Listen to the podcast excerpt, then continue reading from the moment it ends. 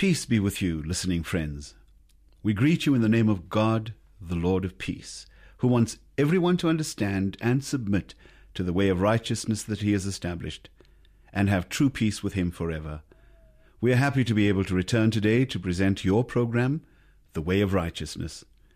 In our last program, we read how God created the heavens, earth, oceans, and all they contain. God the Lord made everything in six days using nothing but His Word. We also saw why God created the world. He made it for people whom He planned to create for His own glory. How kind of God to create a beautiful and wonderful place where man could live in true prosperity. Today we plan to examine the scriptures and to learn exactly how God created the first man. With God's help, we will also seek to understand why he created man.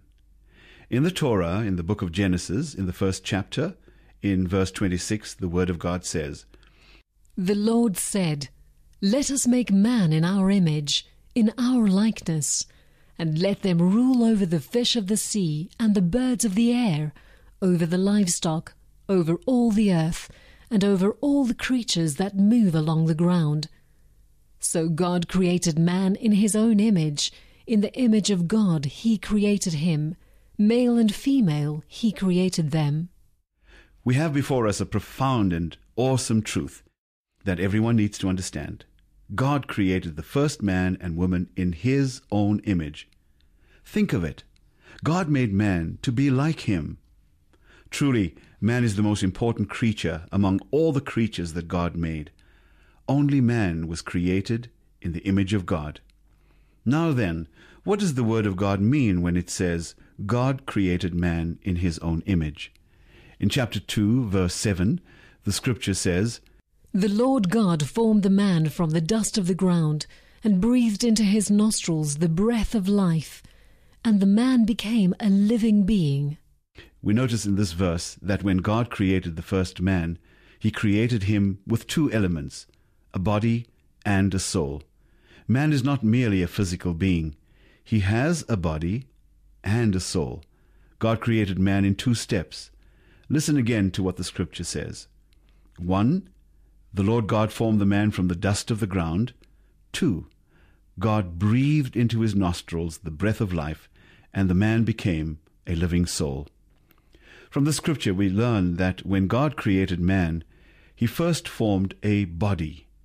And why did God make the body first? He made the body first because it would be the dwelling place into which he would place man's soul. Do you know that your body is your house, the temporary tent in which the real you, your soul, lives? That is why the scriptures teach, saying, The body we have on earth is like a tent. God created the human body for the soul to dwell in. With what did God create the first human body? The scriptures say that the Lord formed it from the dust of the ground. In the modern age in which we live, we know that the dust of the earth is composed of about 20 chemicals. Scientists tell us that all 20 of those chemical substances are found in the human body. And that is why God's prophet David wrote in the Psalms, The Lord knows how we are formed. He remembers that we are dust. Yes, the body is made of dust. But this does not mean that it is worthless. In the human body, there are more than 70,000, thousand, thousand, thousand. That's 70 trillion parts we call cells. And all those parts are woven together and designed to function in perfect harmony. The human body is a miracle. In our bodies, God has placed the brain, heart, lungs, stomach, liver, intestines, bones, muscles, skin, eyes, ears, nose, mouth, and many, many other amazing parts. Every part knows its role. Only God could have created it. That is why the prophet David also wrote, Lord, I praise you because I am fearfully and wonderfully made. Your works are wonderful. I know that full well. Yes, the human body is an incredible wonder. Yet was it the body that God created in his own image? No. This cannot be because God is spirit. God did not create the physical form of man in his own image. What then does the scripture mean when it tells us that God created man in his own image. It means that God created the soul of man in his image. We've already observed that when God first created the body of man from the dust of the earth, it was without life. It was only a corpse. Why did God first create the body of man before he put the soul in it? Why did God, who is all powerful, not create man in one simple step as he had done with all the other creatures? Perhaps God did it in this way to teach us that man in himself has no power over life. Man cannot give himself life, and man cannot create anything that lives. God is the Lord of life, and in him alone can life be found. Life does not come from man, it is a gift from God. The scripture says, The Lord God breathed into his nostrils the breath of life, and the man became a living being. The body that God had created began to live. Why was it alive? Because God, the Lord of life, gave it a soul. God breathed his life into the corpse. The life that was in God was now in man, and thus man became a living being. So, what was it that God created in his own image? The soul. God created the soul of man in his own image. Did you know that there are certain characteristics that are found in the Spirit of God, which are also found in the Spirit of man? Before we conclude today's lesson, we want to consider three characteristics or attributes found in God, which are also found in man. As we think about these three features that we share with God, we can understand better what the scriptures mean when they say, God created man in his own image. These three features that God placed in the soul of man are as follows. One, God gave man a mind so that he could know God. Two, God gave man a heart so that he could love God. Three, God gave man a will so that he could obey God. Just as God is the possessor of a mind and a heart and a will, so God placed in the soul of man a mind and a heart and a will. Let us consider what this means. Firstly, God gave man a mind capable of knowing God and thinking as he thinks. God created man with such a powerful mind because he planned for man to have close fellowship with himself. When we read about the life of the prophet of God, Abraham, we will see that he was called the friend of God. Abraham knew God personally and had a close relationship with him. However, Abraham is not the only one who has been offered the privilege of being a friend of God we too can be friends of God. God wants us to have close fellowship with Him. That is why He placed in man's soul a mind that can harmonize with the mind of God. Perhaps we can clarify what we are saying with a question. What is it that distinguishes a man from an animal? The mind. The mind and spirit of man is very different from the mind of an animal. Why is it that animals cannot understand this radio program? Because they do not have the same kind of mind that we have. Listening friends, why are you able to understand our words? Because you share the same kind of mind, a human mind, as we do. In a similar way, man's spirit is designed to fellowship with God's spirit. Of course, in saying this, we must not think that our minds and the mind of God are equal in wisdom and knowledge. Never!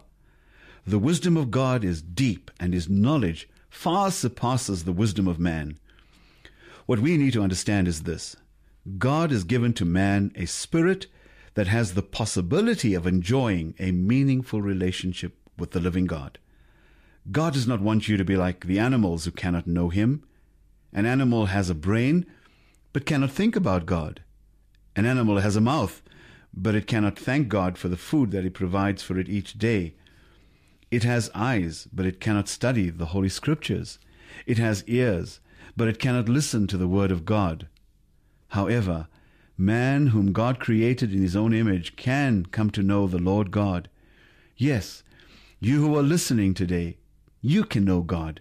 You can have a wonderful relationship with your Creator if you believe and receive the righteous way of salvation that He has established.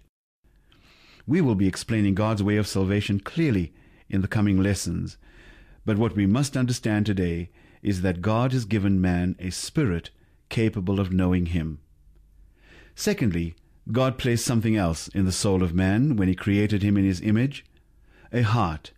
God gave man a heart so that he could love God. We are not talking about the heart that pumps blood, but about what you feel in your soul, your emotions, and your thoughts. We are talking about the very intentions of your heart. God gave the first man the capacity to feel the emotions that God Himself feels. God can love, hate, rejoice, and feel sorrow and compassion. Therefore, God placed within the soul of man a heart capable of feeling emotions such as love and hate. God wants man to love what God loves and hate what God hates. God wants us to love Him with all our heart. That is why He created man in His own image and gave him a heart. Thirdly, there is something else that God gave to man, whom He created in His own image. He placed in the soul of man a will. God permits every person to choose his own path. God Himself has authority to choose whether He will do something or not. Thus, God created man with the right and the responsibility to make important choices for Himself. God could have created man so that he would automatically do His will and not have any choice in the matter. However, God gave to man a free will and the responsibility to choose for himself whether to obey God. God did not want to create a mere machine or robot. God did not create man in the image of the sun that rises every day, but has no choice in the matter. The sun fulfills the will of God every day automatically. That is not how it is with man. Man is a special creation. God created us for himself. God wants us to choose to love him and to worship him. God has committed a great responsibility to man. Man must choose for himself whether to follow God or Satan, whether he will cherish the word of God or despise it. God will not force anyone to believe his word. He will never force us to love him or obey him. Love is not true love if it is coerced. God allows each of us to choose for ourselves which path we will follow. But in the end, God will judge everyone who rejects his kingdom, because God created man for himself. That is what the scriptures say. We are here on earth for God. We are not here for ourselves or for money or for anything or anyone else. God created us for himself, for his pleasure and for his glory. God created us with the capacity to know him, love him, and obey him forever. Yes, forever. The eternal God has given each of us an eternal soul. It is God's will that we have a deep and wonderful relationship with him today, tomorrow, and throughout eternity. It is for this reason that God created man in his own image. We bid you farewell with this verse from the Holy Scriptures, which remind us of God's intention for man. The Lord our God, the Lord is one. Love the Lord your God with all your heart, and with all your soul, and with all your strength. Thank you for listening. God willing, in our next program, we will learn about the first humans, Adam and Eve. May God bless you and give you insight into the meaning and importance of the greatest commandment ever spoken. Love the Lord your God with all your heart, with all your soul, and with all your strength.